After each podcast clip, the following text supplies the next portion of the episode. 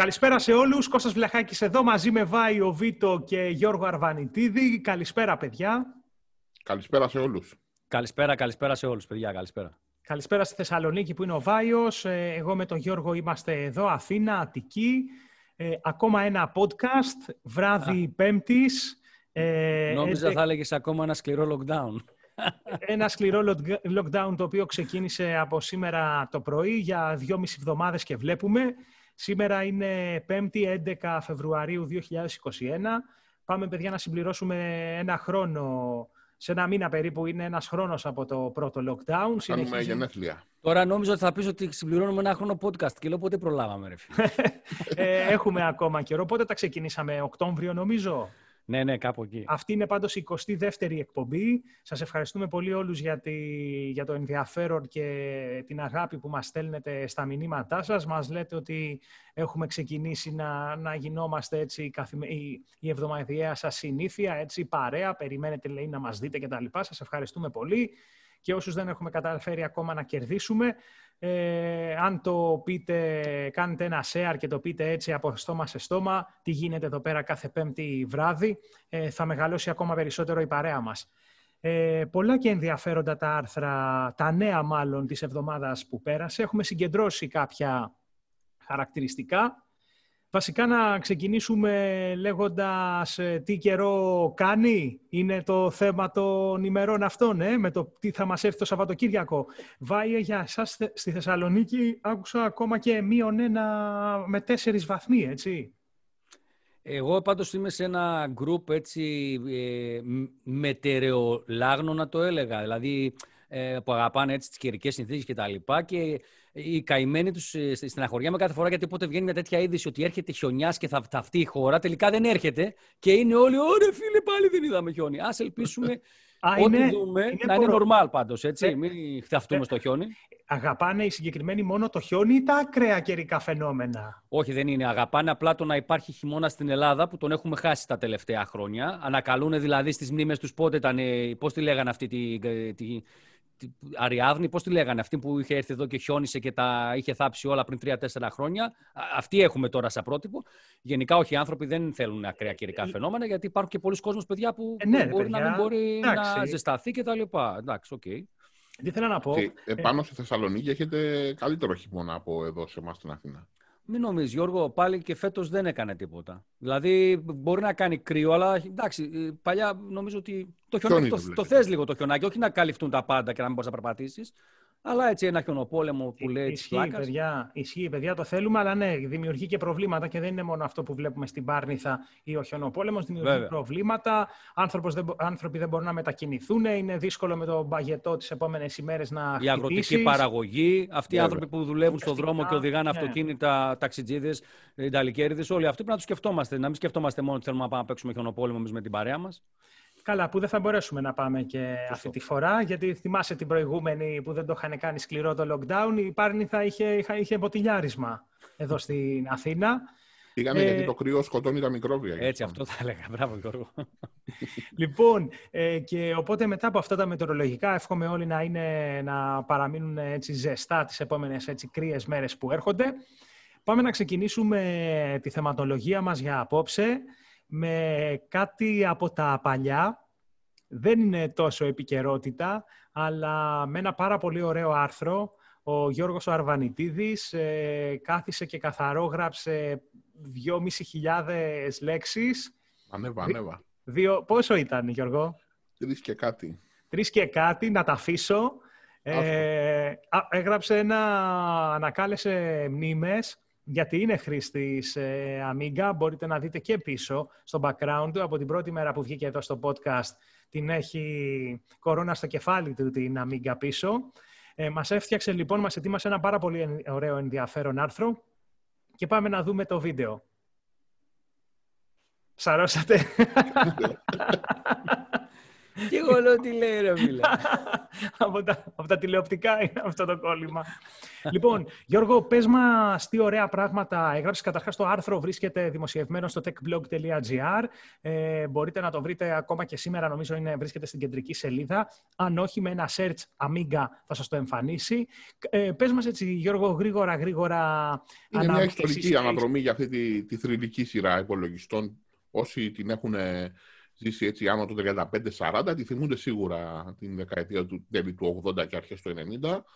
Και είναι μια ιστορική διαδρομή από, το, από την ιδέα πώς υπήρξε από τους ανθρώπους που στήσαν την εταιρεία, τα μηχανήματα που βγήκανε, την κοινότητα που υπάρχει και φτάνει μέχρι και το σήμερα τι κάνει η κοινότητα της Amiga σε παγκόσμιο αλλά και σε ελληνικό επίπεδο.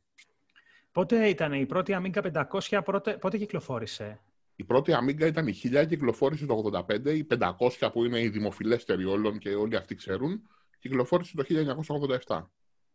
87. Ε, ήταν να, να πω εδώ στου, στη, στους φίλους που μας ακούν και σε εσάς αν δεν το ξέρετε, ήταν ο πρώτος μου υπολογιστής.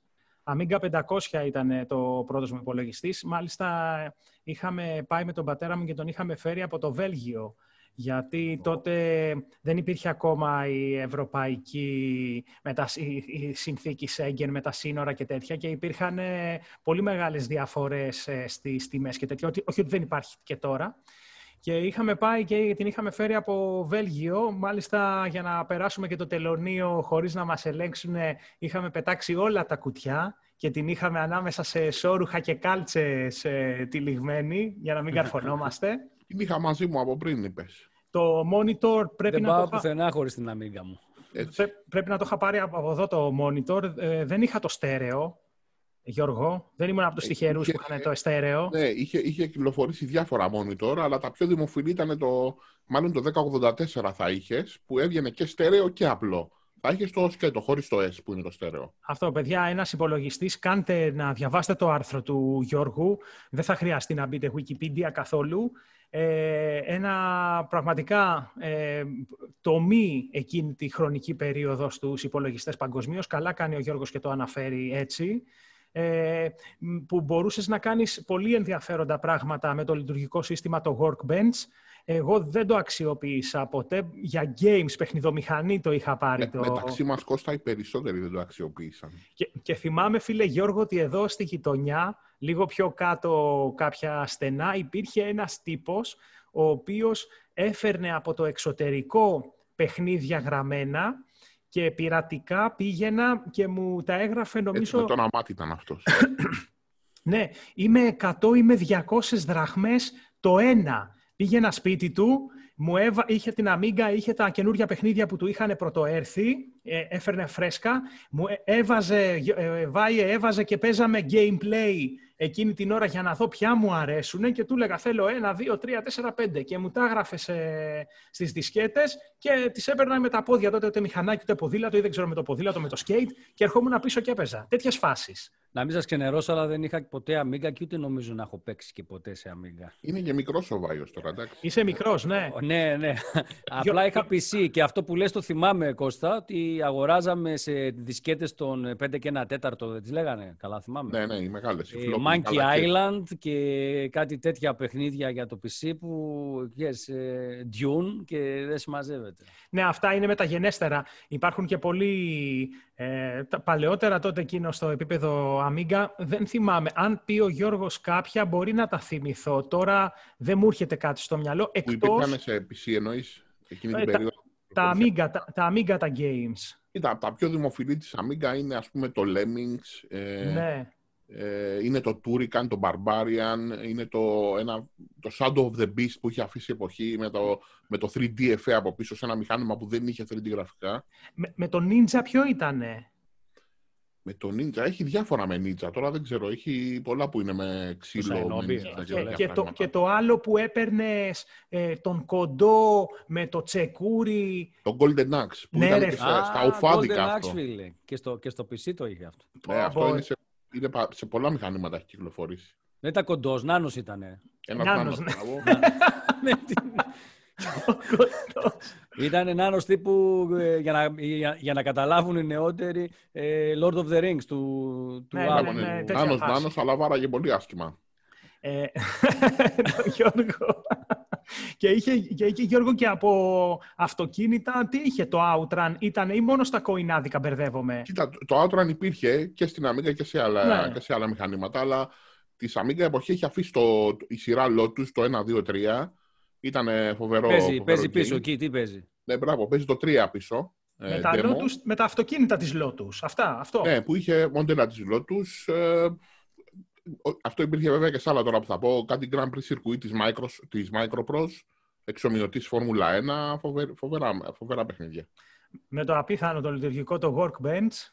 Το οποίο ήταν γραφικό, είχε γραφικά όταν οι άλλοι είχαν εντός και γράφανε εντολές και ήταν και multitasking, δηλαδή μπορούσες να δουλεύεις παραπάνω από μία εφαρμογή ταυτόχρονα. Να τις βλέπεις ένα σημερινό λειτουργικό σύστημα. Ναι, ναι, να τις βλέπεις, στο... και να τις βλέπεις νομίζω και, στο... και στην οθόνη ταυτόχρονα. Να τις βέβαια, βλέπεις. βέβαια.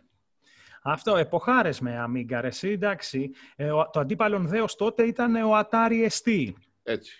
Ο οποίος βέβαια τελικά από το αποτέλεσμα φάνηκε ότι ε, η κατεύθυνσή του ήταν προς την, προς την παραγωγή μουσικής ναι, Εκεί αξιοποιήθηκε. και έκανε τη διαφορά για τους μουσικούς. Ακριβώς. Ε, και, αλλά όσοι, όσοι είχαν πάρει Atari ST για games πήγανε κουβά. Ναι, δυστυχώς και πολλά παιχνίδια παρόλο που είχαν ίδιο επεξεργαστεί και θεωρητικά θα ήταν ίδια, ήταν πολύ χειρότερα στο ε, Μα μετά νομίζω από ένα σημείο και μετά δεν βγαίνανε ρε, εσύ. Έχει μικρότερη βιβλιοθήκη παιχνιδιών από την Amiga σίγουρα. Αυτό, αυτό. Αλλά είναι, έχει μείνει, όσοι ασχολούνται με την ε, παραγωγή μουσικής, έχει μείνει ο Atari ST σαν ένας υπολογιστής που τότε που ξεκίνησε όλη η φάση με την ηλεκτρονική μουσική, με MIDI και τα λοιπά συνδέσει με υπολογιστή, ήταν το βασικό, ο βασικός πυρήνας. Ναι, εργαλείο σημαντικό για το μουσικό. Εργαλείο σημαντικό όσων κάνανε ε, μουσική και πειραματιζόταν τότε στις ε, τέλη, τέλη 80, αρχές 90 με, με μουσική ηλεκτρονική. Πολύ ωραίο άρθρο, μπείτε techblog.gr να διαβάσετε το για την Amiga. Κάναμε έτσι φλασάραμε, κάναμε flashback δυνατό. Πάμε να μπούμε τώρα στα, σε αυτά που είναι σήμερα εδώ κοντά μας, αλλά και πιστεύουμε, όπως όλα δείχνουν, ότι θα μας απασχολήσουν και στο μέλλον, και είναι τα κρυπτονομίσματα. Ένα από αυτά, το δημοφιλέστερο όλων, γιατί υπάρχουν ε, χίλια τόσα κρυπτονομίσματα, το δημοφιλέστερο όλων είναι το bitcoin, που βασίζεται ακριβώς στην ε, τεχνολογία blockchain. Και είδατε ότι τις τελευταίες ημέρες δεν έχει γίνει τόσο μεγάλος χαμός όσο πριν ένα μήνα που ξεπέρασε τις 40-41 δολάρια το ένα bitcoin, όταν είχε πριν από 6 χρόνια 200 δολάρια. Ε, ανέβηκε κι άλλο τις προηγούμενες ημέρες, άγγιξε νομίζω και τα 44-500 ναι, κάπου εκεί. τα 44.000. 44.000 και για ποιο λόγο; Γιατί... Ε, ε Κάποιος ε, καλός άνθρωπος φίλος του Βάιου. ναι. Ναι, αυτό, όλο, αυτό όλο το ξεχνάω, Γιώργο. Αυτό όλο το ξεχνάω. Α, αυτός ναι. ο άνθρωπος όλο μπροστά μου βρίσκεται. Αυτόν για τον, που, ε, που έχει βάει ε, κα, κακές, ε, κακά πράγματα στο μυαλό του για, για ο το μέλλον κακός του James Bond. Θα, το, λοιπόν, θα τον ήθελα να το δώσω ένα τέτοιο ρόλο πάντως. Ο Elon Musk λοιπόν, ή Elon Musk όπως ε, τον ε, προφέρουν αρκετοί, ε, βγήκε και είπε μέσα από την εταιρεία του την Tesla, η οποία κατασκευάζει ηλεκτρικά αυτοκίνητα, πασίγνωστη εταιρεία, ανακοίνωσε ότι θα, σύντομα θα μπορεί να δέχεται bitcoin σαν νόμισμα για την αγορά ηλεκτρικών αυτοκινήτων Tesla. Και ταυτόχρονα ο ίδιος σαν επενδυτής ε, προχώρησε στην αγορά ε, bitcoin αξίας 1,5 δισεκατομμυρίων δολαρίων. Αυτό Απέκτησε... τα αγόρασε πριν το πει ή μετά που το είπε, γιατί έχει πολύ μεγάλη σημασία. Ε, πριν θα, πριν θα, το αγόρασε. Πριν. πριν θα το αγόρασε και τώρα μπορεί και να μην τάχει κιόλας. Ε, να βγάλει και κάτι. δεν με πήρε ένα τηλέφωνο, μετά θα γινόμουν πραγματικά κολλητός του. Πάντως, πάντως ε, Βάιε δεν πρέπει να έχει πουλήσει κάτι, γιατί ακόμα και σήμερα, που είναι περίπου ε, τρεις, πρέπει να είναι η τέταρτη ή η πέμπτη μέρα σήμερα, μετά από αυτή την... Ε, πρέπει, ναι, από τη Δευτέρα, τη Δευτέρα έγινε αυτό. Είναι η τέταρτη μέρα. Ε, δεν είναι, είναι σταθερά πολύ περισσότερο από τις... Ε, ε καλά, δεν, κοντάς... έτσι όπως το λες, δεν νομίζω ότι αυτοί οι επενδυτές αγοράζουν και πουλάνε αμέσως. Πάντως, πάντως παιδιά, φαίνεται ότι τα κρυπτονομίσματα έχουν έρθει για να μείνουν. Ε, γενικά, εγώ σαν άνθρωπος προσέχω τα λόγια μου, όχι μόνο όταν έχω δημόσιο βήμα, όπως τώρα μέσα από την εκπομπή, αλλά και γενικά στις επικοινωνίες, στις επαφές με τους φίλους και τους γνωστούς. Ε, θέλω πάντα να είμαι συντηρητικός και να κρατάω μικρό καλάθι. Δηλαδή, ξέρω ότι υπάρχουν ultra fans ε, του bitcoin και των κρυπτονομισμάτων, ότι θα, στο τέλος θα είναι μόνο αυτά και δεν θα υπάρχουν άλλα νομίσματα. Ε, δεν ξέρω αν ποτέ θα γίνει αυτό και πότε, αλλά τουλάχιστον αυτή τη στιγμή με αποφάσεις όπως αυτές ενός ισχυρού άντρα του Elon Musk να δηλώσει μέσα από αυτόν τον τρόπο υποστήριξη στο bitcoin, φαίνεται ότι προχωράει βήμα-βήμα στο να παγιωθεί και σίγουρα να μας απασχολεί ε, πιο έντονα το επόμενο χρονικό διάστημα. Καλά, αυτό νομίζω θα αργήσει να γίνει. Γιατί ακόμα και τώρα, μετά από τόσα χρόνια, δεν έχουμε περάσει στο πλήρες πλαστικό ε, χρήμα, όπως είναι, ας πούμε, οι πιστοτικές κάρτες. Οπότε φαντάζομαι ότι για να γίνει αυτό μπορεί να μην το προλάβουμε εμείς. Ναι, εντάξει. Απλά σίγουρα ε, αυτή την περίοδο που ζούμε ήδη γίνονται αγοραπολισίες μέσω bitcoin.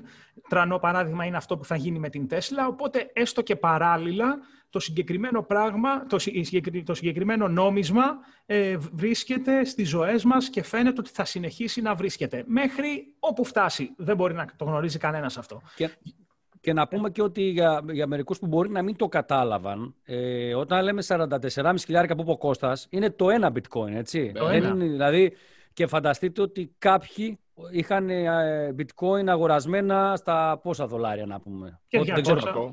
Ναι, άνα μπράβο. Φαντάζομαι δηλαδή να έχει αγοράσει και μάλιστα προ, προχτές δεν ήταν ένα, μια περίπτωση ενός τύπου ο οποίος ε, του κλέψαν τον υπολογιστή και είχε μέσα bitcoin ε, αξίας πολλών εκατομμυρίων και έψαχνε να το βρει Ναι, και έδινε Ναι, και ναι, αμοιβή. Το Κάτι... κωδικό.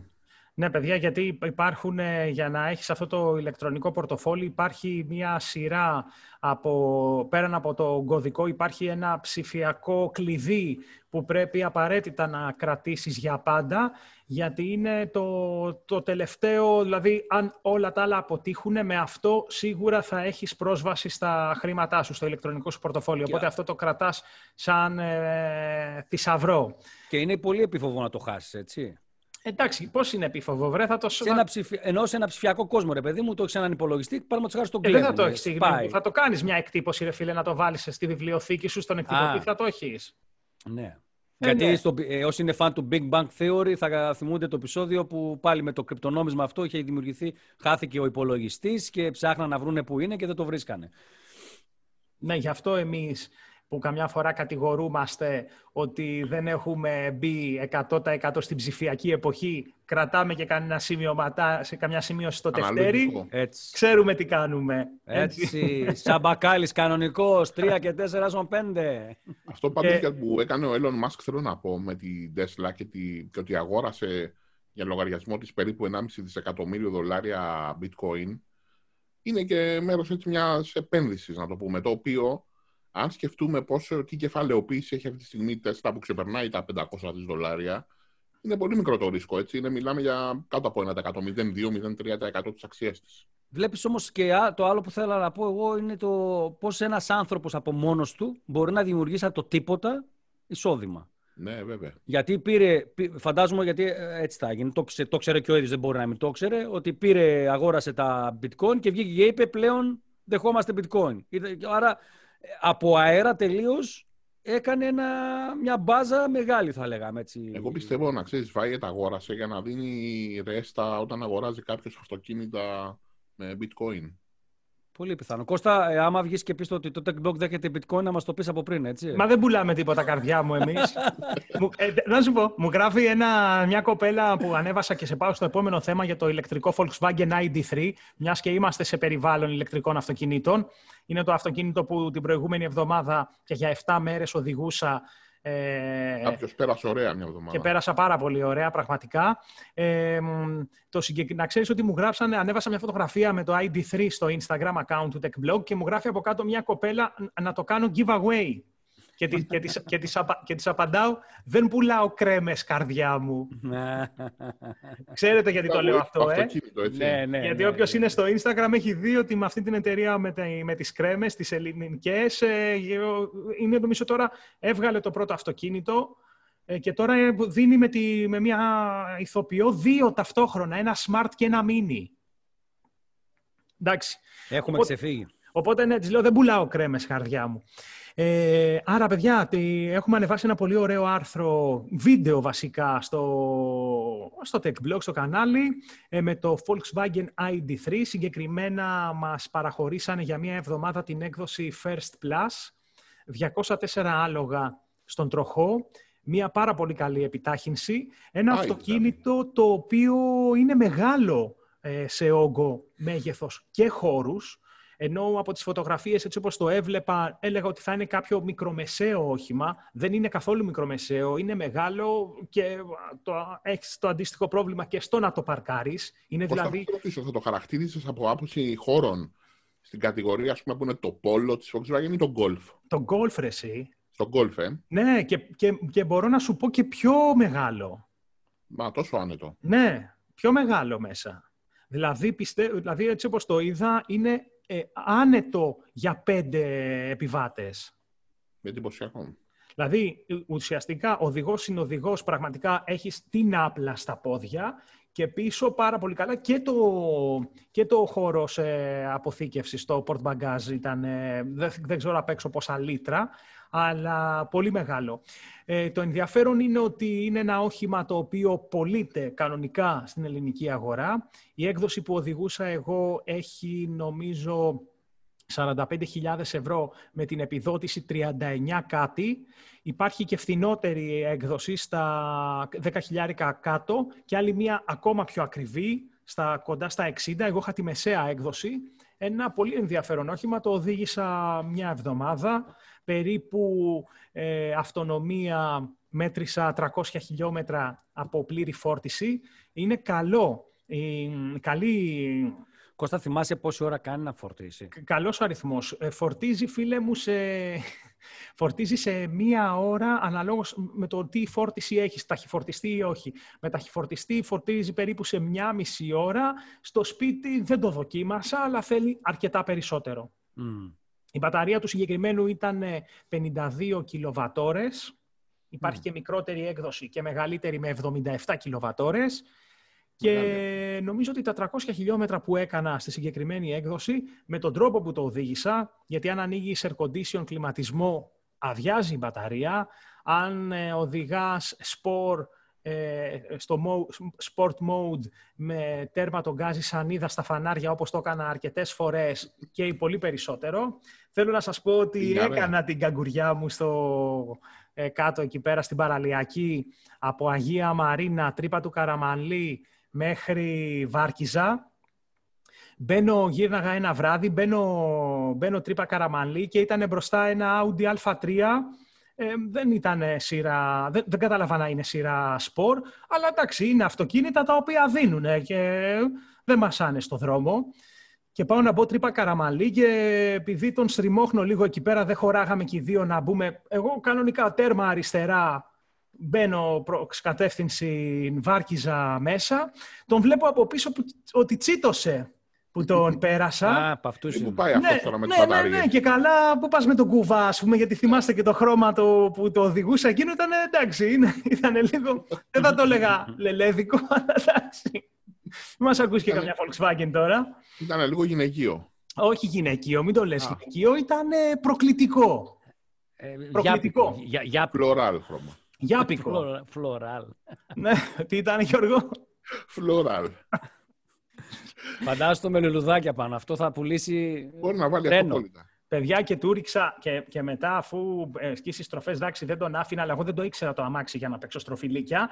Απλά με το που ισιώνουμε και πάμε να περάσουμε, ε, γράφεται μπροστά μας η ευθεία από το ρίμπας μπροστά, πετυχαίνω και το φανάρι έξω από το ρίμπας κόκκινο, σαν ειδώνω κάτω φίλε και τον έβλεπα από πίσω να γίνεται τελεία. Ναι. από τον καθρέφτη τελεία σου λέω, ε. Εντάξει, τα ηλεκτρικά Αυτό πάει για αυτοκίνητα, πούλημα αυτό το Audi.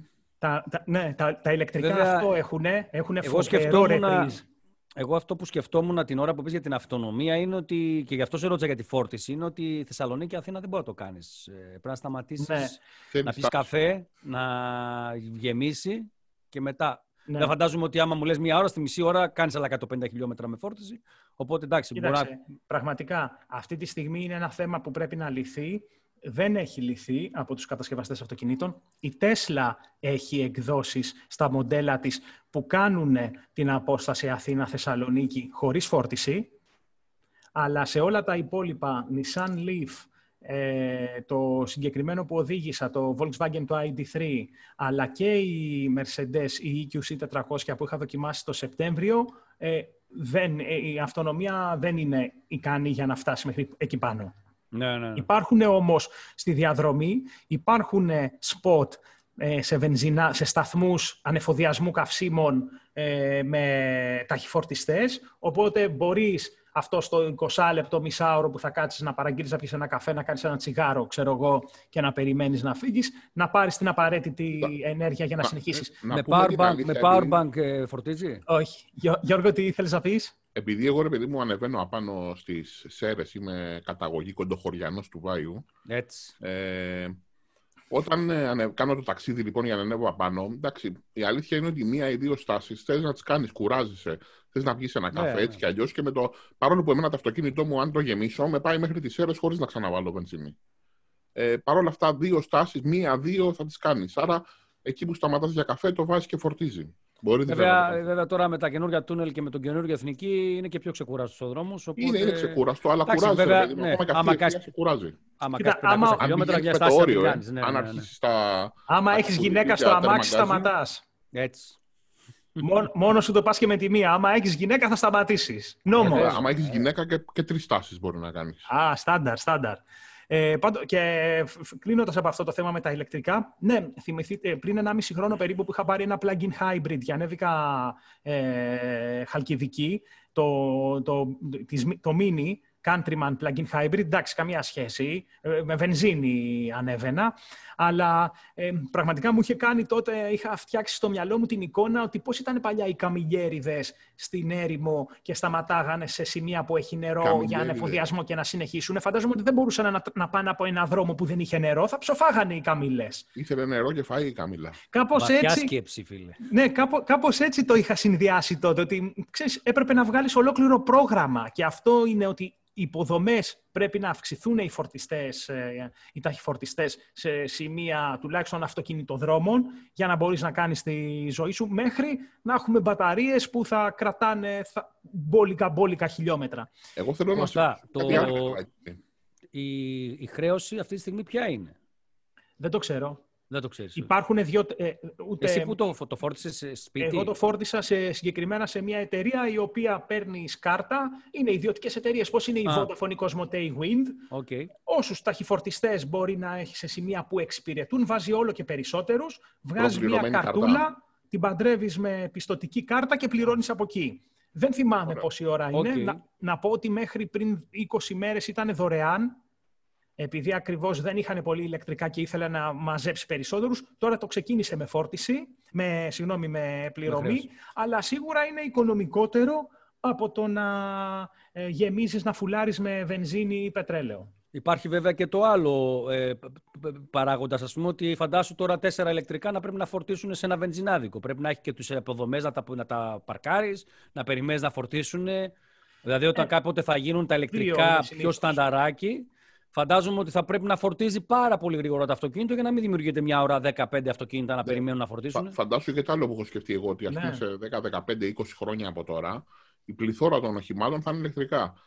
Και σε μια χώρα όπως είναι η Ελλάδα θα πρέπει, ας πούμε, δεν έχουν όλοι πάρκινγκ, αλλά θα πρέπει να υπάρχουν φορτιστές πιθανόν ακόμα και στα πεζοδρόμια, ώστε παρκάροντας εσύ το βράδυ Σωστό. να μπορεί να φορτίσει τα αυτοκίνητα. Όπως είναι στις μαρίνες με τα γιότ. Όπου έχει για ρεύμα και ε, φυσικά στην Ελλάδα, μια που είμαστε, βάζεις ένα ηλιακό πάνελ από πάνω στα μάξι και πας φίλε αυτονομία όσο θες γιατί θα μαζεύει ήλιο. Εκτός αν είσαι στη Θεσσαλονίκη που έχετε όλο συννεφιά εκεί. Ποια ψέματα είναι αυτά. αυτά λοιπόν, είναι πάμε, πάμε, βρήκα, το, βρήκα το να πετάξω το φαρμάκι μου, ε, βρήκα έτσι, το, το χώρο. Έτσι. Όχι, Αλλά όταν ανεβαίνεις, όταν ανεβαίνεις από τα τέμπη και πάνω, η καλύτερη, η καλύτερη πόλη στον κόσμο λες ότι είναι. Λοιπόν, Έχει πιο μεγάλους δρόμους εκεί από τα τέμπη και πάνω. Παιδιά, και πάμε, πάμε σε φάση smartphones να πούμε ότι σχετικά με τους φορτιστές ε, ξεκίνησε η Apple να μην βάζει φορτιστή για λόγους, ε, ε, πώς το λένε, περιβαλλοντολογικούς. περιβα, περιβαλλοντολογικούς. Σωστά. Ακολούθησε η Samsung, ενώ ε, την είχε χλεβάσει, αν θυμάστε, Και με η ένα Samsung tweet. σκέφτηκε λογικά το περιβάλλον κι αυτή. Περι- ναι, το, σκε- το περιβάλλον σκέφτεται. Πα- ε, Να σας πω ότι έγινε χθες ένα ε, call ε, με την HP Αμερικής, το οποίο παρακολούθησα και μιλούσε σχετικά με κάτι που ετοιμάζεται σε δύο-τρεις μέρες να ανακοινώσει, που θα είναι η καινούργια της φιλοσοφία ε, περί περιβάλλοντος και πώς θα κάνει τα προϊόντα της και τις συσκευασίες να έχουν ε, λιγότερες επιπτώσεις ε, στη, στη φύση με τα υλικά που θα χρησιμοποιούνται. Είναι κάτι που θα Ναι, ανακοινωθεί βέβαια. τις επόμενες μέρες και έκανα ερώτηση και είπα ότι αν σκέφτεστε σε συγκεκριμένα μοντέλα να αφαιρέσετε τον φορτιστή και μου το επιβεβαίωσαν. Μου λέει, Από, από λάπτοπ, ε. ναι, μου, ε, ε, όπως και dongle μέσα και διάφορα τέτοια. Μου λέει, ξέρουμε ότι πολλοί χρήστες ε, των συσκευών μας έχουν φορτιστές ήδη και ναι, το σκεφτόμαστε ε, να δούμε πώς μπορούμε, επηρεάζοντας και εμείς. Ε, κοίτα, αυτό αλήθεια είναι. Εγώ, ας πούμε, έχω, μ' αρέσουν τα ThinkPad, για παράδειγμα, της Lenovo και έχω αλλάξει δύο μοντέλα. Αυτή τη στιγμή, επειδή έχω αλλάξει δύο μοντέλα, έχω και δύο φορτιστές για το ένα μοντέλο. Ε, ε, κάνουν και στα δύο ο ίδιος; Ναι, είναι ο ίδιος φορτιστής. Και Ε, εγώ αυτό έχω είναι Lenovo, σημαντικό, γιατί δεν ήταν μέχρι τα τελευταία χρόνια έτσι. Έβλεπες ότι βίσμα θες και ότι πράγμα θες. Ναι, ισχύει. Εντάξει, Βέβαια, η- στα η- smartphone, ρε παιδιά, να πω το άλλο, ότι όταν όμως υποστηρίζει ασύρματη, ε, ασύρματη λέω, ενσύρματη γρήγορη φόρτιση, δεν είναι απαραίτητο ότι αυτή τη στιγμή οι καταναλωτές έχουν ήδη ε, γρήγορους φορτιστές. Άρα θα πρέπει ο άλλος, αν θέλει να εκμεταλλευτεί στα 100% την ε, γρήγορη φόρτιση του κινητού του και δεν έχει, θα πρέπει να αγοράσει. Άρα Κάποιες μέχρι ε- να. Β- Βα- Βάιε, κάποιες εταιρείες τον έχουν και τον γρήγορο φορτιστή μέσα. Ναι. Βλέπε, αυτό λέω. βλέπε ε, Realme, βλέπε Oppo. Άρα για να καταργήσεις τον φορτιστή μέσα από τη συσκευή σου, εάν υποστηρίζει γρήγορη φόρτιση, θα πρέπει ο καταναλωτής να έχει γρήγορο φορτιστή. Δεν έχουν όλοι όμως. Εγώ δεν έχω, ας πούμε, γρήγορο φορτιστή Ε, στα ναι. μοντέλα που έχω αγοράσει κατά καιρούς. Κοίτα, Άρα, μια αν- καλή ιδέα θα ήταν να το- να- όταν αγοράσεις καινούργια τη συσκευή, να σου λέει αν θες μαζί με τη συσκευή να πάρεις και φορτιστή σε μια χαμηλότερη τιμή. Ναι, θα μπορούσε να θα- γίνει και θα αυτό. μπορούσε, ναι, ναι, ναι. βέβαια. Καλή Πάντως, ιδέα. ε, Xiaomi Mi 11, το οποίο ε, προχθές έγινε το, το επίσημο Ανακοινώθηκε. λανσάρισμα για την ευρωπαϊκή αγορά, γιατί είχε ανακοινωθεί για Κίνα πριν δύο-τρεις εβδομάδες, θα έχει, επιβεβαιώθηκε ότι θα έχει φορτιστεί μέσα στη συσκευασία. Κρατάει γερά η Xiaomi αυτό το προπύργιο. Ε, δεν ξέρω για πόσο, δεν σου κρύβω Γιώργο. Ε, ε, Κοίτα, εμένα- ανεβάζει το κόστος σίγουρα αυτό, συγκριτικά με τον ανταγωνισμό, αν δεν βάζει. Οπότε κάποια στιγμή λογικά θα το κόψει για να γίνει Θα το ανταγωνιστή. κόψει. Εγώ Βέβαια- πιστεύω ότι είναι η τελευταία, μπορεί να είναι και η τελευταία φορά σε ένα βαρχίδα που βάζει. Και μόνο Εδώ- και μόνο για το buzz και για τη φάση, α, εμείς έτσι, δεν τους κόβω να το κρατήσουν πολύ. Κοίταξε, πάντως Γιώργο, αυτός, που- αυτό που ο Γιώργος έχει πολύ δίκιο, αλλά από την άλλη δεν είδαμε ότι επειδή βγήκε ο φορτιστής να πέφτουν και ιδιαίτερα οι τιμές των ναυαρχιδών. Ας πούμε. Ε, η Apple τι, χαμήλωσε την τιμή επειδή δεν έχει το φορτιστή μέσα; Όχι. Άρα, Όχι, εντάξει, άρα δεν ναι, ισχύει ναι. αυτό ότι, α, ξέ- ότι λόγω κόστους ότι Η θα, Apple οι μπορεί άλλοι να θα σου βγουν πει- πιο φτηνά; Η Apple Buyer μπορεί να σου πει ότι χαμήλωσε την τιμή, γιατί σκεφτόταν να ανεβάσει την τιμή. Σωστό. Πάντως, Βέβαια, παιδιά, αυξάνει το κέρδος της. πάντως, παιδιά, στο επίπεδο της σειράς S21 από Galaxy ήταν πιο φθηνά σε σχέση με τα αντίστοιχα μοντέλα, τα περσινά, τα Δεν S20. είχαν μια, μια Δηλαδή, έτσι, μείωση τιμής. Δηλαδή, και, και το Ultra ήταν ένα κατοστάρικο κάτω. μπράβο. Λοιπόν, και ε, αφού μάθαμε προχθές για Xiaomi Mi 11 Το και οποίο λέει, έχω ακούσει ότι έρχεται Μάρτιο Ελλάδα. αυτό Μάρτιο άκουσα κι εγώ, ε, νομίζω 7,5 εκατοστάρικα δίνανε την εισαγωγική του έκδοση ε, Κίνα. δεν Δεν, έχω μάθει για Ελλάδα. δεν έχουμε μάθει τιμή για Ελλάδα. Ε, ακόμα μια εταιρεία εχθές επιβεβαίωσε ότι η ναυαρχίδα, επιβεβαίωσε ότι η ναυαρχίδα της θα έχει ε, φορτιστεί μέσα στη συσκευασία. Το μεγάλο θέμα πια, ρε παιδί μου, είναι αυτό, έτσι. Δηλαδή, να, εκεί μας καταντήσαν οι αλήτες. Είναι πριν Έτσι. λίγο καιρό ασχολιόμασταν με τις στήρε, τα jack, τα τριαμισάρια για τα ακουστικά. Ναι, με τα ακουστικά. Τώρα- Τώρα, Τώρα θα έχει έχουμε τη- φορτιστεί. τη φορτιστή. Ναι, αλλά αν το σκεφτούμε καλά, είναι και τα δύο vital για έναν καταναλωτή. Έτσι, και τα ακουστικά και ο φορτιστής. Εντάξει, από απ το να ασχολούμαστε κατά πόσο ένας επεξεργαστής είναι πολύ πιο γρήγορος στο 0,0 κάτι της εκατό από έναν άλλον, αυτά νομίζω ότι έχουν πιο, πιο ζουμί για, για συζήτηση. Να ξέρεις, εγώ νομίζω ότι είναι vital σε, στη μεσαία και φτηνή κατηγορία. Στι ναυαρχίδε δεν είναι. Συμφωνώ. Ε, να σου πω, Γιώργο, μια τρύπα όμως για 3,5 ιντσών ε, βυσματάκι, εγώ την ήθελα και στην Αβαρχίδα, ρε φίλε. Άκου, δεν δε θα σου πω όχι. Έχω ένα P30 Pro εγώ για προσωπική χρήση και η αλήθεια είναι ότι μου λείπει ότι δεν έχει ε, jack για ακουστικά. Δηλαδή πρέπει να βάλω τον αντάπτορα για να βάλω τα ακουστικά μου. Λοιπόν, ναι, ή ασύρματα μετά. Και, και δεν μικρόφωνα και τέτοια. Και εκείνη τη στιγμή δεν μπορεί να το φορτίζεις κιόλας αν έχεις από κάτω τα ακουστικά με τον αντάπτορα. Έχω πάρει ένα Υπάρχει ανταπτοράκι που κάνει και τα δύο. Ναι, ρε, υπάρχει ναι. ανταπτοράκι. υπάρχει ανταπτοράκι. USB Type-C σε δύο ε, τρισιμισάρια, ναι. Άρα αυτό, να βγάλουν και άλλα λεφτά, Αυτά, αυτές τις κομπίνες έκανα όταν χρησιμοποιούσα κινητό για να κάνω ηχογράφηση. Και στο ένα να το φορτίζω και στο άλλο είσοδο για μικρόφωνο. Λοιπόν, και ε, μιας και είμαστε σε περιβάλλον smartphones, να πούμε ότι μέσα από ένα δελτίο... Κάποιος ακόμα έχει φορτιστεί μέσα. Ποιος; Ε, το... Κάποιος ακόμα έχει φορτιστεί μέσα, μας έλεγες τώρα. Ναι, ναι, δεν είπαμε το μοντέλο. Το OnePlus είναι. Α, παιδιά, ναι, OnePlus 9, OnePlus 9 Pro ε, ανακοινώνονται και αυτά το Μάρτιο ε, και θα έχουν ε, φορτιστεί στη συσκευασία. Να πω ότι τόσο το OnePlus 9 Pro από τα renders, γιατί δεν έχουμε δει την κανονική συσκευή, αλλά και παιδιά το Xiaomi Mi 11, εμένα μου φάνηκε μια συσκευή την οποία πραγματικά ε, θέλω πολύ να πιάσω στα χέρια μου και να δοκιμάσω. Φαίνεται ένα πολύ, πολύ καλό ε, κινητό. Το OnePlus νομίζω θέλει να το πιάσει και ο Βάιος για την έτσι, κάμερα. Έτσι, Γιατί... Καλά. Γιατί θα έχει τη Hasselblad την κάμερα σύμφωνα με τις ε, διαρροές, οπότε να δούμε τι θα γίνει. Ναι, ETTL.gr, Hasselblad, ναι, να μάθετε τι εστί Hasselblad με έδρα τη Σουηδία. Ε, σωστά, Βίτο; Έδρα Σουηδία, πλέον ε, μέτοχος της μεγάλος DJI κινέζικη, για να δούμε ότι οι Κινέζοι εξαγοράζουν και ευρωπαϊκές εταιρείες και όχι, γιατί όχι και αμερικάνικες.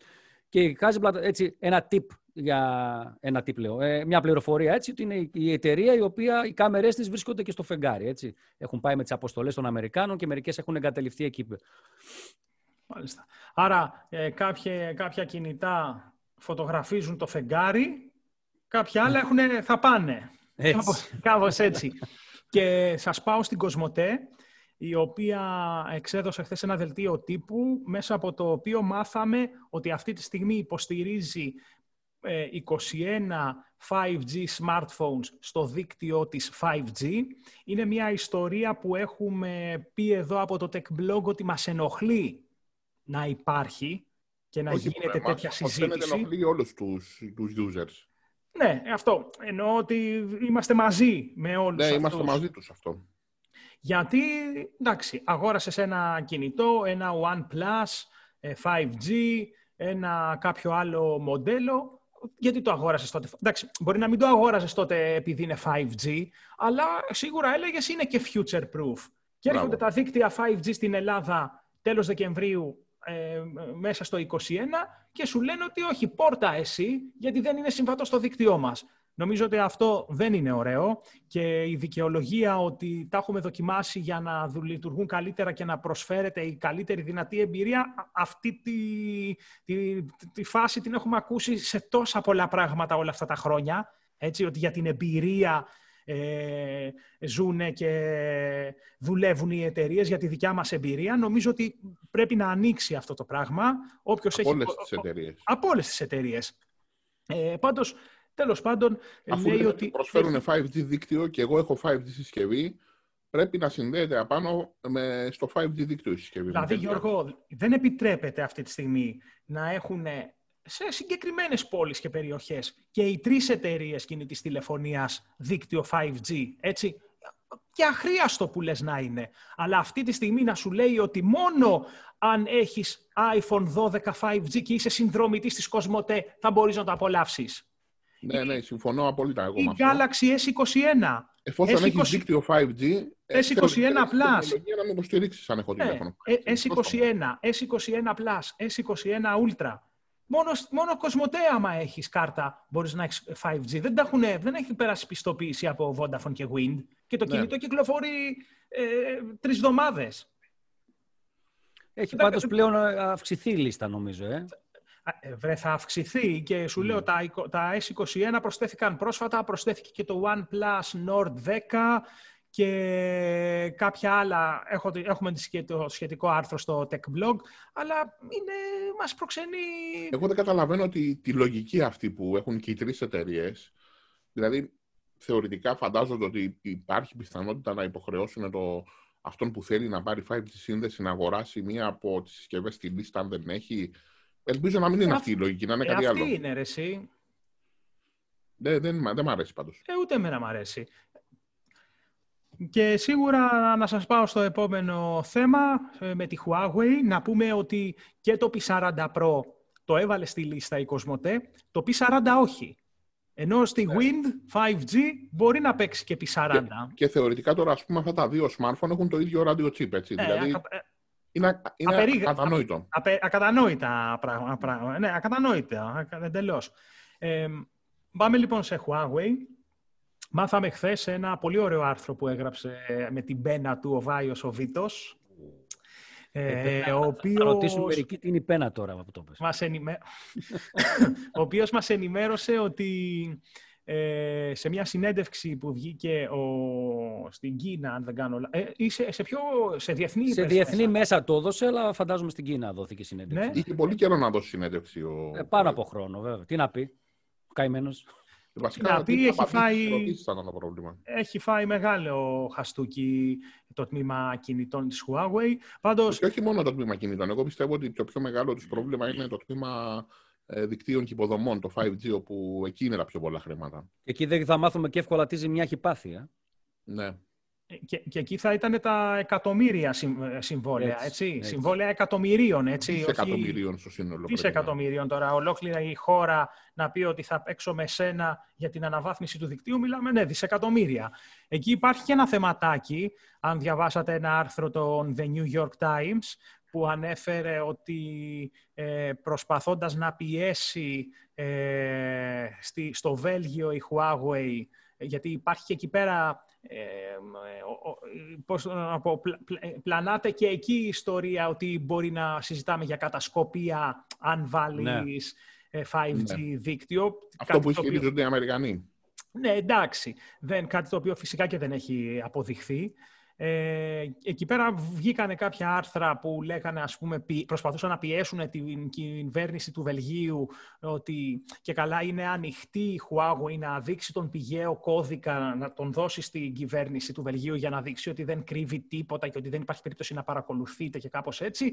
Και όλο αυτό το προσπάθησε η Huawei, σύμφωνα με το δημοσίευμα των The New York Times, να το κάνει buzz χρησιμοποιώντας 40 ε, τόσα Twitter, fake Twitter accounts που κάνανε ναι. Share αυτό το άρθρο με τίτλους αυτά τα account ότι ήταν specialist στα δίκτυα, ότι ήταν ο ένας ο άλλος, δηλαδή και καλά μορφωμένοι. Ναι, ότι είχαν κάποια βαρύτητα στο κομμάτι αυτό. Ναι, και κάνανε share, ας πούμε, λάθος αυτά. Χειρισμός, πολύ λάθος χειρισμός. Πολύ Γενικά λάθος. είναι πολύ λάθος χειρισμός οι εταιρείες. Ε, καταρχήν, εντάξει, εγώ εκπλήσωμαι, παρόλο που θα έλεγα δεν πέφτω και από τα σύννεφα, γιατί έχουμε δει κατά καιρούς να δημοσιεύουν φωτογραφίες όχι τραβηγμένες από smartphone και να, λένε ότι είναι από smartphone. Αλλά Άρα, αυτό είναι... Είπες τώρα τη τιμή ναι, πολύ σωστός. Θέλω να πω ότι έχουμε ήδη δείγματα να, προσπάθειας να εισαγωγικά εξαπατήσουν τον καταναλωτή. Ναι, Αλλά εδώ, ε, παρόλο ότι δεν πέφτω από τα σύννεφα, εκπλήσωμαι γιατί αν αρχίσουν εταιρείες και χρησιμοποιούν fake social media accounts για να προωθούν τις, ε, τις, τα προϊόντα τους και να, και να προωθούν και πιέσεις για να ε, κάποιος, ε, όπως εδώ τώρα στην περίπτωση αυτή, ε, να, να υιοθετήσει τα προϊόντα τους. Ναι, ότι θεωρητικά η κοινή γνώμη τα θέλει. Ναι, στο τέλος, αυτό που λένε πόσο 0,5 τρόλ παίρνεις για να πεις αυτό και αυτό και εκείνο, ε, δεν θα, θα κοιτάει ο ένας τον άλλο με μισό μάτι τι είναι αυτά που λες και πόσα παίρνεις. Και, ε, και αν είσαι πραγματικός και δεν είσαι fake. Έτσι. Είναι ένας λόγος παραπάνω, επειδή υπάρχει το πρόβλημα εδώ και κοντά δύο χρόνια. Το Μάιο θα κλείσει δύο χρόνια. Ε, θα έπρεπε να προσέχει, φαντάζομαι το τμήμα marketing φταίει γι' αυτό, στο Βέλγιο, η Κάζο. Θα έπρεπε να προσέχουν πολύ περισσότερο να μην δίνουν τέτοια δικαιώματα. Δηλαδή να φαίνεται παντού στον κόσμο η εταιρεία άψογη, ώστε να έχει το, το λόγο να πει ότι να δεν φταίω εγώ αυτοί που με κατηγορούν χωρίς στοιχεία αυτά Τώρα δίνει δικαιώματα. Δεν, ε, δεν μπορείς τώρα να κάνεις sponsor άρθρα ε, από media σαν εταιρεία. Εγώ δεν το έχω δει αυτό που θέλω να γίνεται, ρε φίλε. Μιλάς για την Ελλάδα; Γενικά μιλάω, για όλο τον κόσμο. Ναι, ε, για όλες τις εταιρείες. Δηλαδή, ε, η εταιρεία έχει ένα marketing το οποίο πρέπει να ακολουθεί τα δικά της, ε, τις δικές της, πώς το λένε, εκδηλώσεις και τις δικές της καμπάνιες. Το τι γράφει κάποιος, OK. Okay. Ε, μα είναι ξεκάθαρο ότι αυτό που γίνεται sponsored είναι, έχει συζητηθεί νωρίτερα με το εκάστοτε ε, μέσο ε, για το τι θα γραφεί. Περίμενες εσύ ότι θα κάνει sponsored ένα άρθρο στο οποίο θα λέει για ένα προϊόν της ναι μεν αλλά; Συμφωνώ απόλυτα. Και αυτό που λέγαμε στα περιοδικά παλιά, το publi, έτσι. Μια πληρωμένη διαφήμιση, όπου δεν ήταν διαφήμιση, ήταν ένα άρθρο πληρωμένο. Γιώργο μου, όμως αναφερόταν ευδιάκριτα και επαρκώς τι είναι. Θυμάμαι στα περιοδικά ναι, που ναι, είχαν πλαίσιο... Έγραφε, έγραφε απάνω πουμπλί ή διαφήμιση Ή, ή ολόκληρο πλαίσιο είχε το σαλόνι του περιοδικού και ξεχώριζε από τις υπόλοιπες σελίδες. Ναι, και δεν, και, Εδώ και πέρα μετά... τώρα μιλάμε δεν για... πληροφορούσε τον καταναλωτή. Όχι μόνο αυτό, αλλά αυτό που λέτε το άρθρο. Δεν το παίρνει η εταιρεία να το βάλει σε ένα φυλάδιο δικό της να το βγάλει στον κόσμο ναι. έξω. Αυτό γίνεται αυτή τη στιγμή. Δηλαδή, αν το σκεφτείς, ναι. βγάζω ένα προϊόν, γράφει ένα, του έχω πει γράψε κάτι καλό, το παίρνω μετά, το βγάζω ένα φυλάδιο δικό μου, δηλαδή η εφημερίδα μου, ξέρω εγώ, και τη μοιράζω στον κόσμο και μέσα διάβασε και αυτού το άρθρο που υποτίθεται ότι είναι ανεξάρτητος και γράφει μόνο. Ναι, αλλά είναι λίγο, έχουν μπερδευτεί πολύ τα πράγματα. Πάρα πολύ, πάρα πολύ. Ναι. Αυτό συμφέρει τις εταιρείες, ε, ε, τα, τα τμήματα marketing. Αυτό, αυτό, αυτό τη συμφέρει για να περάσει σαν γνώμη ε, αδέκαστη του συντάκτη ε, ότι είναι καλό. Ε, την οποία όμως, την οποία όμως Κώστα, ακυρώνουν οι ίδιοι κάνοντας αυτή την κίνηση. Δηλαδή, πόσο χάζι πρέπει να είμαστε για να πιστεύουμε ότι είναι αδέκαστη η γνώμη οποιοδήποτε, όταν η ίδια η εταιρεία προωθεί το συγκεκριμένο post, άρθρο και δεν σημαίνει. Ο καταναλωτής, όταν το βλέπει αυτό, και εγώ θεωρώ ότι αμέσως αμέσως αυτό, το, αυτό που διαβάζει χάνει τη βαρύτητα. Μα, απλό είναι. Και το, και το άσχημο είναι ότι ε, στις στην πλειονότητα των περιπτώσεων δεν υπάρχει αυτή η, η σήμανση ότι πρόκειται για sponsored ή πληρωμένο, ή πληρωμένη καταχώρηση ή πουμπλή, όπως παλαιότερα λέγαμε στα περιοδικά και ανέφερε πριν ο Γιώργος. Δεν υπάρχει αυτή η σήμανση. Περνιέται σαν γνώμη του μέσου, που δεν Έτσι. είναι αληθές αυτό. Για να επιστρέψουμε στο θέμα, πώς, σου φάνηκε, πώς σας φάνηκε ότι είπε ότι ο SEO της Huawei ότι το καλύτερο smartphone είναι αυτή τη στιγμή το iPhone 12. Εντάξει, θέλει να καλοπιάσει τους Αμερικάνους, δεν ξέρω. Φίλε, πολύ, τι θέλει. Πάντως η είδηση θα ήταν αν έλεγε ότι το S21 Ultra είναι το καλύτερο. Ω, ναι, ναι, ναι. ναι, ναι, θα ήταν πολύ μεγάλη είδηση. Γιατί πιστεύω ότι, ναι, σίγουρα η πρώτη ε, μετάφραση, η πρώτη εξήγηση είναι ότι θέλει να καλοπιάσει μεταξύ όλων των άλλων ε, τους Αμερικάνους και την Apple, αλλά μην ξεχνάτε ότι παίζει, είναι και πιο εύκολο να πεις για κάτι άλλο, δηλαδή να έχεις πώς να το πω, να έχεις ναι. εταιρεία αυτοκινήτων και να πεις ότι οι καλύτερες μηχανές είναι η Ducati, ας πούμε, και να έχεις Honda αυτοκίνητα εσύ και όχι ναι. μηχανές. Είναι αυτό που λένε ο, ο εχθρός του εχθρού μου είναι ο φίλος μου. Εντάξει, τώρα φαντάζομαι ότι... Δεν βγάζει iOS η Huawei, δηλαδή εκεί σε θέλω να έλεγες ότι αυτό που είπε ότι θέλει να μιλήσει προσωπικά με τον καινούριο πρόεδρο των ΗΠΑ για να το πετύχει ε, πρέπει να φανεί και πάρα πολύ αρεστός στους Αμερικάνους γιατί ε, όπως διαβάσατε και στο Tech Blog δεν υπάρχει προς το παρόν σκέψη από τη νέα διακυβέρνηση, από τη νέα κυβέρνηση των ΗΠΑ να αλλάξει κάτι με τις λίστες που έχουν μπανάρει ας πούμε, που βρίσκεται ναι, μέσα και η Huawei. φαίνεται ότι αυτό είναι, είναι, είναι πολιτική. πολιτική των ΗΠΑ και όχι, δεν ήταν μάλλον. Παιδιά, δεν... Το Κώστας το έχει πει νομίζω πάμπολες φορές αυτό το πράγμα. Ναι. Ναι, το έχουμε πει. Κοίταξε, Βάιε, πολλά είναι πράγματα... με την Κίνα βασικά, εγώ πιστεύω. Ε, είναι, είναι, είναι συνολική πολιτική. Δε, εντάξει, ο κακός ο Τραμπ, καλός για κάποιους άλλους. Ε, αυτός το, το πήρε το μουτζούρι, ότι επειδή Έτσι. είναι μαλάκας, ας πούμε, να πω, να πω αυτή τη λέξη και σάικο και θα φύγει ο Τραμπ να έχουμε Google Play. Δεν είναι έτσι τα πράγματα. Φαινόταν από την αρχή ότι είναι ε, στρατηγική ε, χω, χώρας αυτό Εμπορική πολιτική της τον είπα είναι. Ναι, φοβόνται Μα, ότι τους Κινέζους, Τραμπ, την κυριαρχία τους, τελείως. Ο Τραμπ, ο Τραμπ αυτό που έκανε, που χτύπησε τη Huawei, ναι, OK, okay, τη χτύπησε, αλλά στις ΗΠΑ η Huawei όσον αφορά το κομμάτι των smartphone δεν είχε κάποιο ιδιαίτερο μερίδιο γιατί δεν είχε ακόμα ανοιχτεί στη χώρα.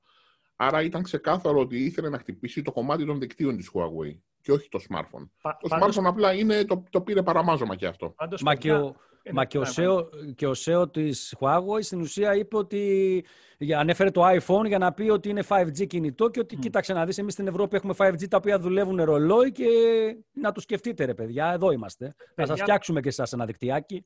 Παιδιά πάντως σε καμία περίπτωση παραδέχομαι ούτε είχα, ούτε είχα τότε κάνει πρόβλεψη, αλλά παραδέχομαι εκ των υστέρων ότι δεν μπορούσα να φανταστώ πριν σχεδόν δύο χρόνια που ξεκίνησε αυτή η φάση, ότι αυτή η απόφαση θα έφερνε το έτσι μεγάλο πλήγμα στη Huawei δύο χρόνια μετά, που θα είναι κάτω από 20% παγκοσμίως οι πωλήσεις στα smartphone της. Δεν, δεν, δεν το είχα σκεφτεί τότε. Ότι αυτό, ούτε, ούτε εγώ φανταζόμουν και εγώ ότι είναι κάτι προσωρινό για κάποιους μήνες, για ένα χρόνο, και αλλά προσωρι... ήταν κάτι που θα έλεγε. Ναι, δεν δε μπορούσα να καταλάβω εκείνη την ώρα να συνειδητοποιήσω το πόσο μεγάλο θα είναι αυτό το πλήγμα που έχει φάει αυτή η εταιρεία. Δύο χρόνια μετά.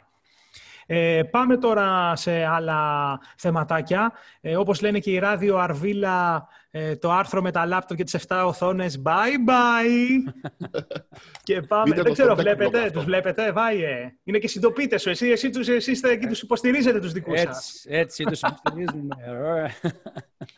Λοιπόν, πάμε σε ένα από τα τελευταία αρθράκια της νεάκια της σημερινής εκπομπής για αυτό που έγινε σε μια πολιτεία της Αμερικής. Δεν έχω πρόχειρα τώρα μπροστά μου. Στη Φλόριντα, νομίζω. Πού, πού; Νομίζω στη Φλόριντα. Φλόριντα, των Ηνωμένων Πολιτειών. Σε μια πόλη στη Φλόριντα. Όπου ε, κάποιος κακόβουλος, hacker θα τον ονομάσουμε, παραβίασε τα συστήματα ε, ε εταιρείας υδροδότησης σε εκείνη τη συγκεκριμένη πολιτεία και από απόσταση από τον υπολογιστή του αύξησε το ποσοστό ενός ε, χημικού στοιχείου που σε μικροποσότητα δεν Θα σου δημιουργεί το διαβάζω τώρα, το υδροξίδιο του νατρίου. Του νατρίου που είναι απαραίτητο, λέει, για τον καθαρισμό των σωληνώσεων και γενικά κάτι σαν χλώριο, ίσως μικροποσότητα, ναι. μπήκε στα συστήματα. Το υδροξίδιο ναι, είναι κάτι καθαριστικό και αύξησε αυτή την ποσότητα με σκοπό τώρα να βλάψει κόσμο. Να... Φαντάζομαι ότι δεν, δεν μπορώ να το καταλάβω αυτό. Εντάξει, μπορεί να είναι κάποιο σάικο. Έχω την αίσθηση ότι είμαι στο Batman και ζω στην Gotham City, ρε φίλε, με αυτά που ακούω.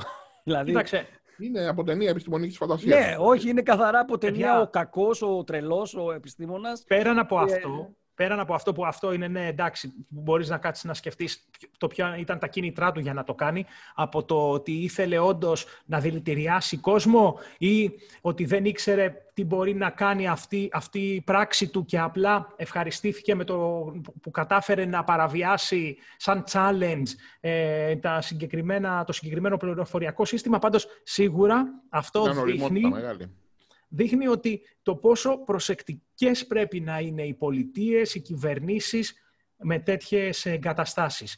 Και δεν, θα, δεν κρύβω ότι όταν το πρωτοάκουσα μου φάνηκε και βούτυρο στο ψωμάκι εταιριών που έρχονται και πουλάνε security. Δεν ξέρω. Ε, κοίταξε, άλλωστε πολλοί hacker καταλήγουν να δουλεύουν για, για εταιρείες μεγάλες με πολύ μεγάλους μισθούς για να ελέγχουν ε, τα συστήματα ασφαλείας κτλ. Να πούμε βέβαια ότι εγώ το είπα για τον Batman από την άποψη ότι δες ρε φίλε πώς κινηματογραφικά κάποια πράγματα που πριν μερικά χρόνια τα βλέπαμε στον κινηματογράφο, στην τηλεόραση και λέγαμε Α, OK, okay, σενάριο τρελό, μακρινό και δεν υπάρχει περίπτωση αυτό να συμβεί ποτέ. Δες όμως πώς πραγματικά συμβαίνουν στη ζωή μετά από χρόνια. Η φαντασία... Η φαντασία των ε, ανθρώπων, των σκηνοθετών, των κινηματογραφιστών είναι η αλήθεια ότι προτρέχει πολύ στην πραγμα... Ε, πριν, ε, στα... που μπορούμε να δούμε μελλοντικά. Αρκετές φορές το έχουμε δει αυτό. Πάρα πολλές φορές. Λοιπόν, παιδιά, και κλείνοντας σιγά σιγά την εκπομπή... Εγώ, εγώ. Παρακαλώ. Εγώ το θέλω. Μπορώ να πάρω μέρος, κύριε, εγώ. Είναι, είναι αυτό που λένε βάει στα ψηλά γράμματα ότι συγγενείς δευτέρου βαθμού, έως δευτέρου βαθμού συγγενικά πρόσωπα υπαλλήλων της εταιρείας. Και ναι, ναι, ναι, ναι, ναι, οι εργαζόμενοι κτλ. Έχουμε έναν σούπερ τούμπανο διαγωνισμό. Ε, η αλυσίδα καταστημάτων Γερμανός μας έδωσε ένα Samsung Galaxy S21 Plus. Δεν μας έδωσε το Ultra. Μας έδωσε το S21 Plus 1099 ευρώ σε μαύρο χρώμα του Baneiros να πω το οποίο παίζει και στα 5G δίκτυα, να ξέρετε. Ναι, να πω ότι εγώ έχω το, το, το, το γυναικείο που κάνα και unboxing. Είναι ένα... με το ID3 σε χρώμα αυτό. Phantom Violet. Φα... Εντάξει, ωραίο χρώμα. Με το ροζ Violet. Άρα άστο στο Βάιο μετά αυτό. Οπότε, οπότε λοιπόν, παιδιά... να πω εγώ ότι όποιος δεν το θέλει επειδή δεν είναι το Ultra, μπορεί να μου το παραχωρήσει. ναι, σίγουρα. Παιδιά, είναι αφήστε το Ultra που κάνει και το παραπάνω. Είναι ένα σούπερ κινητό, το S21 Plus, το δοκιμάζω. Ελπίζω να με αξιώσει ο Θεός να το κάνω και ένα βίντεο, να μην βαρεθώ. Ε, έχει πάρα πολύ ωραία οθόνη και είναι πραγματικά ό,τι πρέπει πολύ πιο ευκολομεταχείριστο σε σχέση με το Ultra. Είναι ένα καθημερινό κινητό το συγκεκριμένο. Ε, όποιος λοιπόν θέλει να το κάνει δικό του, μπαίνει σήμερα και μέχρι τις 16 Φεβρουαρίου στο techblog.gr. Έχουμε ανεβάσει, έχουμε αναρτήσει το σχετικό άρθρο με τις πληροφορίες για τον διαγωνισμό. Θα παραμείνει στην κεντρική σελίδα για όλες τις ημέρες μέχρι τις 16 Φεβρουαρίου, οπότε δεν χρειάζεται να το ψάχνετε. Απλά techblog.gr και θα βγει μπροστά σας. Μπαίνετε, διαβάζετε τη διαδικασία για να πάρετε μέρος. Είναι πολύ απλή. Ε, θα πρέπει να είστε subscribers στο κανάλι μας στο YouTube. 125.000 άτομα είναι, μάλλον σίγουρα θα είστε ήδη, αλλά αν δεν είστε κάντε ένα subscribe, κάντε ένα public share, σας έχουμε το link το άρθρο του διαγωνισμού στο Facebook για να το μάθουν περισσότεροι και να έρθουν σε αυτή την παρέα και στην παρέα του podcast κάθε πέμπτη εδώ πέρα να μας γνωρίσουν και ένα σχόλιο στο άρθρο του διαγωνισμού. Προσοχή, η κλήρωση θα γίνει ανάμεσα στα σχόλια που έχετε αφήσει στο άρθρο του διαγωνισμού στο Tech Blog και όχι στο Facebook. Πρέπει να έχετε κάνει και τα τρία βήματα και καλή επιτυχία. 17 Φεβρουαρίου ανακοινώνουμε τον νικητή και ο Γερμανός απευθείας, δεν το έχουμε εμείς το S21 απλά στα χέρια μας, θα σας στείλει, θα στείλει στον έναν τυχερό νικητή ε, το καινούριο του κινητό. Καλή επιτυχία σε όλους. Να πούμε στο Γερμανό ότι αν δεν το θέλει ο νικητής επειδή δεν είναι ούλτρα, να το στείλει σε μένα. Επιμένεις εσύ. Γιώργος, ακούσαμε πριν. Άρα, άρα ε, καλύπτεις όλε, όλες, όλες τις πιθανότητες. Ή να μην το θέλει ο νικητής ή να μην το θέλει ο Γερμανός. Δεν κατάλαβα. Όχι, ο νικητής, ο Γερμανός θα το θέλει. Δεν νομίζω να μην το θέλει.